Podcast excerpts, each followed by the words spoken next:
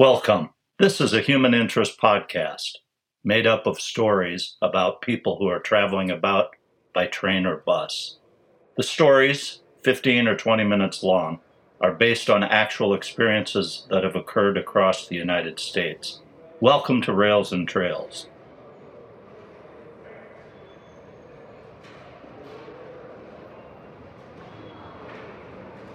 Hello, listeners. This episode of Rails and Trails podcast follows a decidedly different path than those preceding it. Both the format and content go beyond stories about the persons and incidents that I encounter while riding on trains and buses.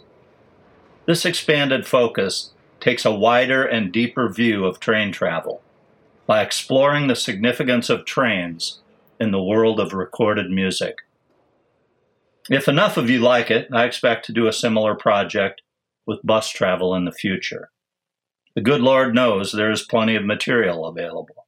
Herbert Hoover Presidential Library, located in West Branch, Iowa, recently hosted an exhibit titled 1968 A Folsom Redemption.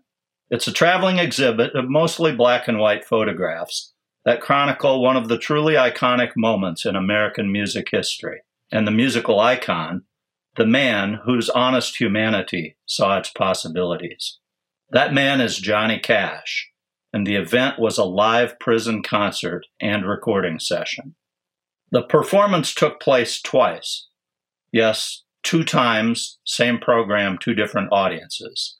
On January 13, 1968, with an audience of 300 inmates attending each time.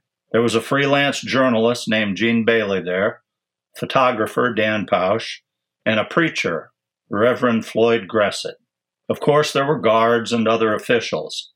June Cash and Johnny's dad, Ray Cash, were also in the house. Reverend Gressett had a role in bringing about this unusual event.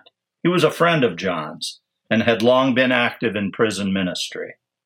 Together with his band, the Tennessee Three, and an opening act by the Statler brothers, the man in black entertained, bonded, and you might even say had fellowship with this group of men in a way that would have life changing and, in a couple of instances, career launching implications.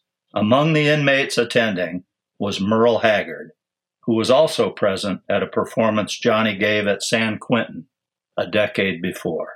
It's reported that Merle points to the experience as inspiration to write his own path in country music. An inmate named Glen Sherley watched in exuberant disbelief as his life was forever changed in a moment. Glen had penned a song titled Greystone Chapel. Reverend Gressett had asked Johnny to listen to a recording of it in the hotel room the night before the show. The next day, John announced to the inmate audience from the stage that he was going to perform a song written by one of the men here today.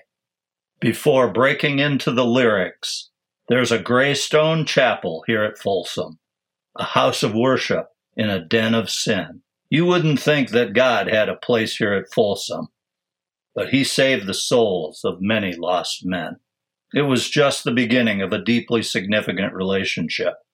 The inmates' reception, their admiration and appreciation for the man in black, was in the vein of kinship. Although he never truly did time, many expressed how they felt that he is like one of us. The recording was a timely event for John, too. He had been in a rough patch. It had been five years since having a number one single or record. That would begin to change once the attendees, coached to hold their applause, erupted upon hearing the familiar words, Hello, I'm Johnny Cash. That was their green light to applaud, and they did with appreciation and a mighty energy. Sounds like an amazing concert, you might be saying. But what's that got to do with riding on trains or buses? My own introduction to Johnny Cash happened on a dusty Midwestern gravel road in the early 1960s. I was maybe five, no more than six years old. We were riding in an early 1960s Dodge. Driver was my oldest brother, Stan. Stan was 18 years older than me, and at that time I knew three things about him. Number one, he was a truck driver. Truck drivers were a proud group in those years. Like the sailor name and the locket worn by Brandy, these guys existed in the realm of legend. They wore cowboy hats and boots, finely tooled leather belts with polished buckles, from which a striking chain was draped. Chain was attached to an oversized billfold that contained a fulsome amount of cash, for MasterCard and Visa were still years away. Number two, he was the tallest person in the world to me, around six foot seven inches. And number three, he listened to country music. Truck driving and the genre of music we call country were woven as one fabric. Such was the case with my brother. To operate this Dodge sedan, you had to steer and be good at pushing buttons on the dash. I guess there was the pedals part too, but I wasn't paying any attention to that. The buttons that got all of the attention were for shifting the automatic transmission and changing stations on the AM radio. Something must have come on the station that didn't suit his mood, because he reached his long arm across the width of the dashboard and punched in a shiny chrome button, shooting the needle across the radio's faceplate. The timing was perfect. I heard the movement of the button, followed by a strumming guitar and affirmative excitement from Stan. We landed at the very start of the song. He reached over again to turn up the volume as I heard a deep voice sing, I hear that train a comin'. It's rollin' round the bend. My own introduction to Johnny Cash was shaped around the image of a train out in the country somewhere, whistle blowing, getting the best of a curve in the railroad tracks. There would never be a disassociation of the two. A mention of Johnny Cash was cinched to a thought or a vision of a train, like the encouragement to take five snaps Brubeck to mind and like the panoramic vastness of America floods my brain at the hearing of Woody Guthrie's This Land is Your Land. My regular listeners know by now that Rails and Trails is a human interest podcast, and that its content has to do with what's happening on trains and buses. The mission of Rails and Trails is to look for the sacred in these human interactions. In this episode, and here and there with others, I'm exploring those sacred connections that are recurring themes in music, starting today with Johnny Cash. Train travel as a metaphor is a rich soil that is ready to be turned, and a recurring theme in Johnny Cash's songs. His discography is loaded with train songs, and many, maybe most, possess metaphorical themes.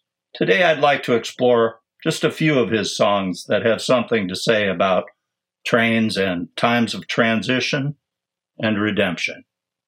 I'm not posting any recorded samples here today out of consideration for ownership rights. Your homework is to go listen to the titles that you find an interest in, or create your own trains playlist featuring the man in black. So let's get a look at some of Johnny's train songs, beginning with Times of Transition. A friend of mine lives by the assertion that transition defines both music and life. Everybody knows songs that have amazing bridges or perfect modulations, where you can kick it upstairs or down and something magical happens. Similarly, if we've lived long enough, we've experienced movement or transition in our own lives during a time of change, job changes, relationships, health matters, etc., etc.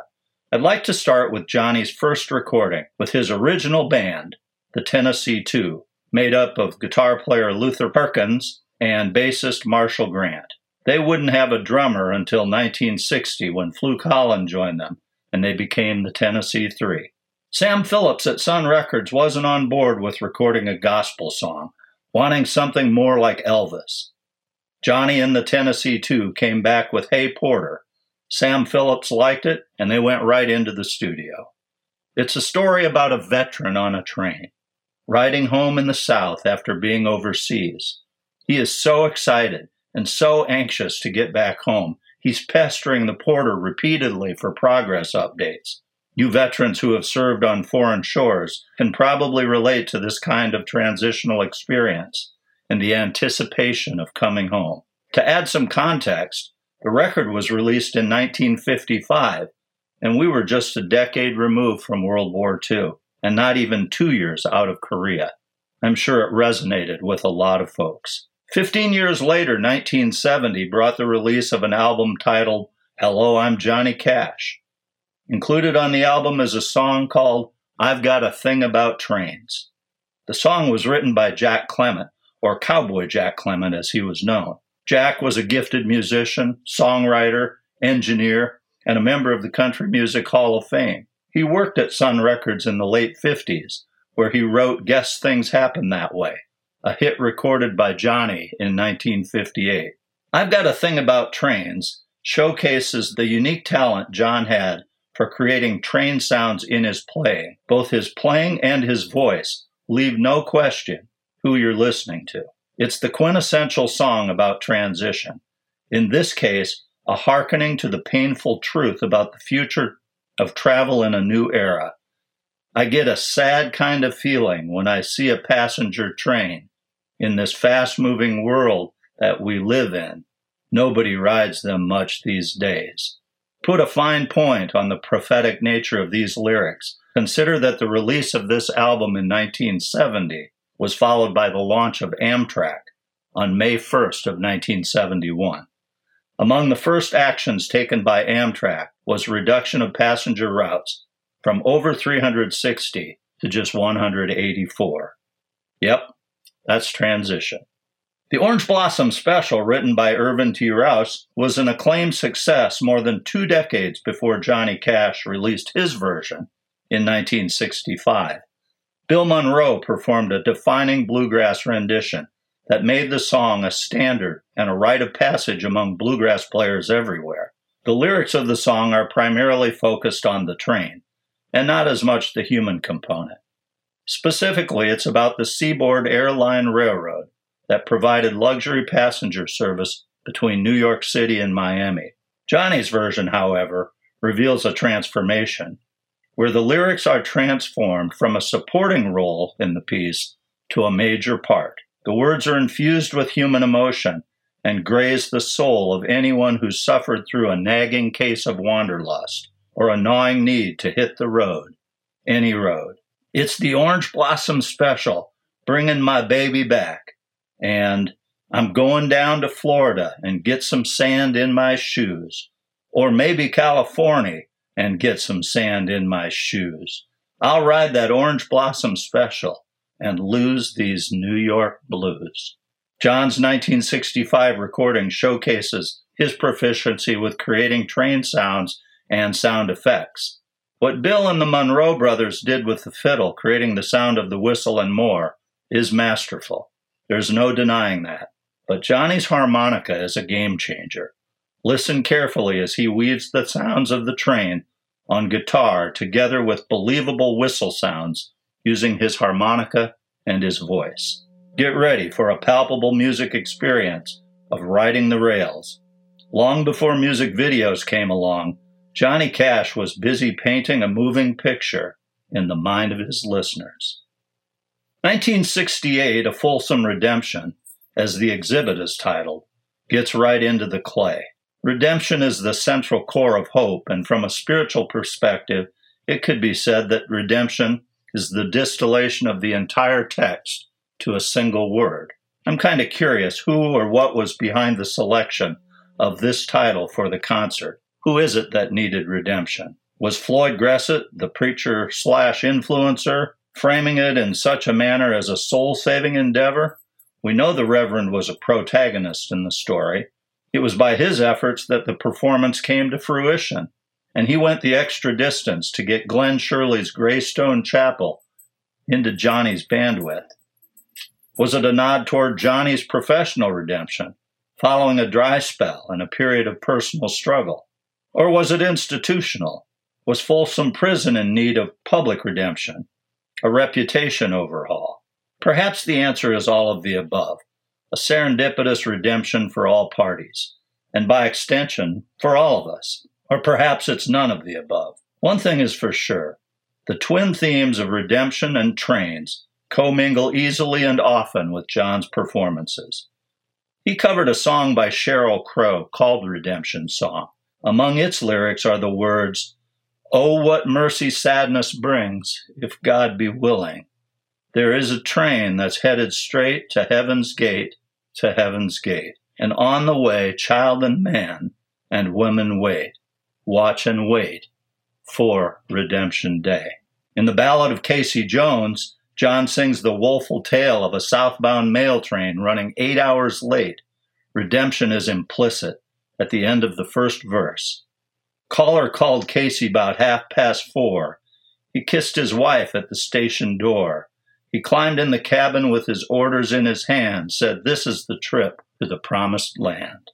I find myself suspended between the hard human truth of the story and the reassurance of the promised land, repeated at the end of each chorus.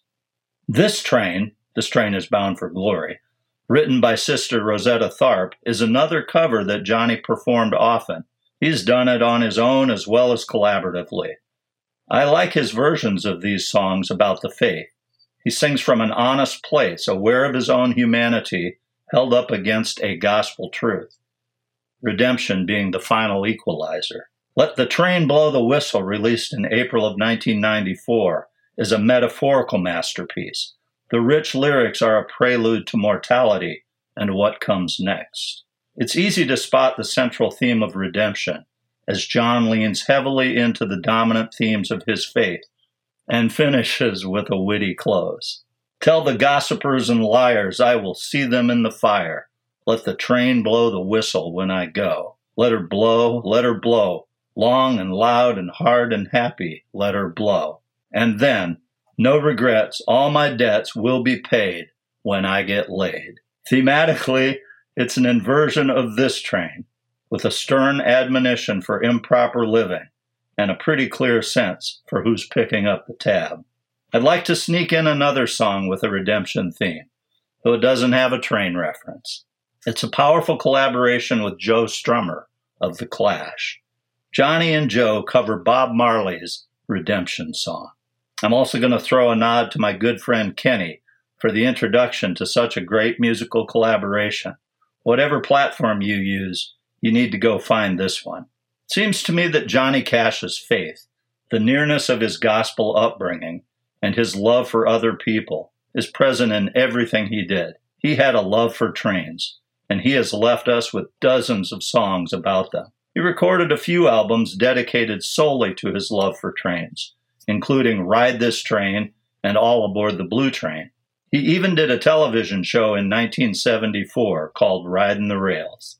Back at the Folsom exhibit, while watching the documentary, I heard something that crystallized everything about his faith, transition, redemption, his music, his life, and the enormous symbolism and draw of trains.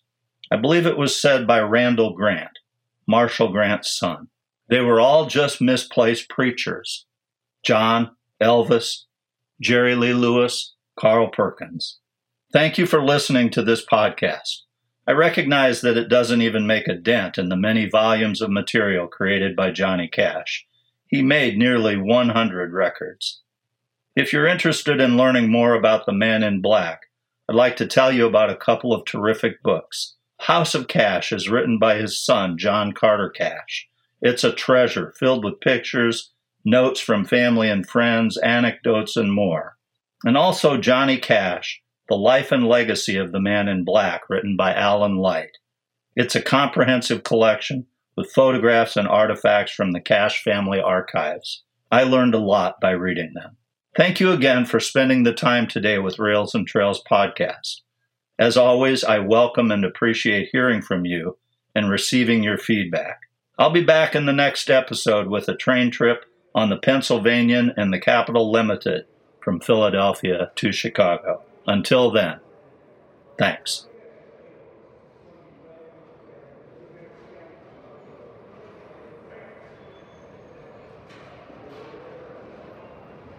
Hey, everybody.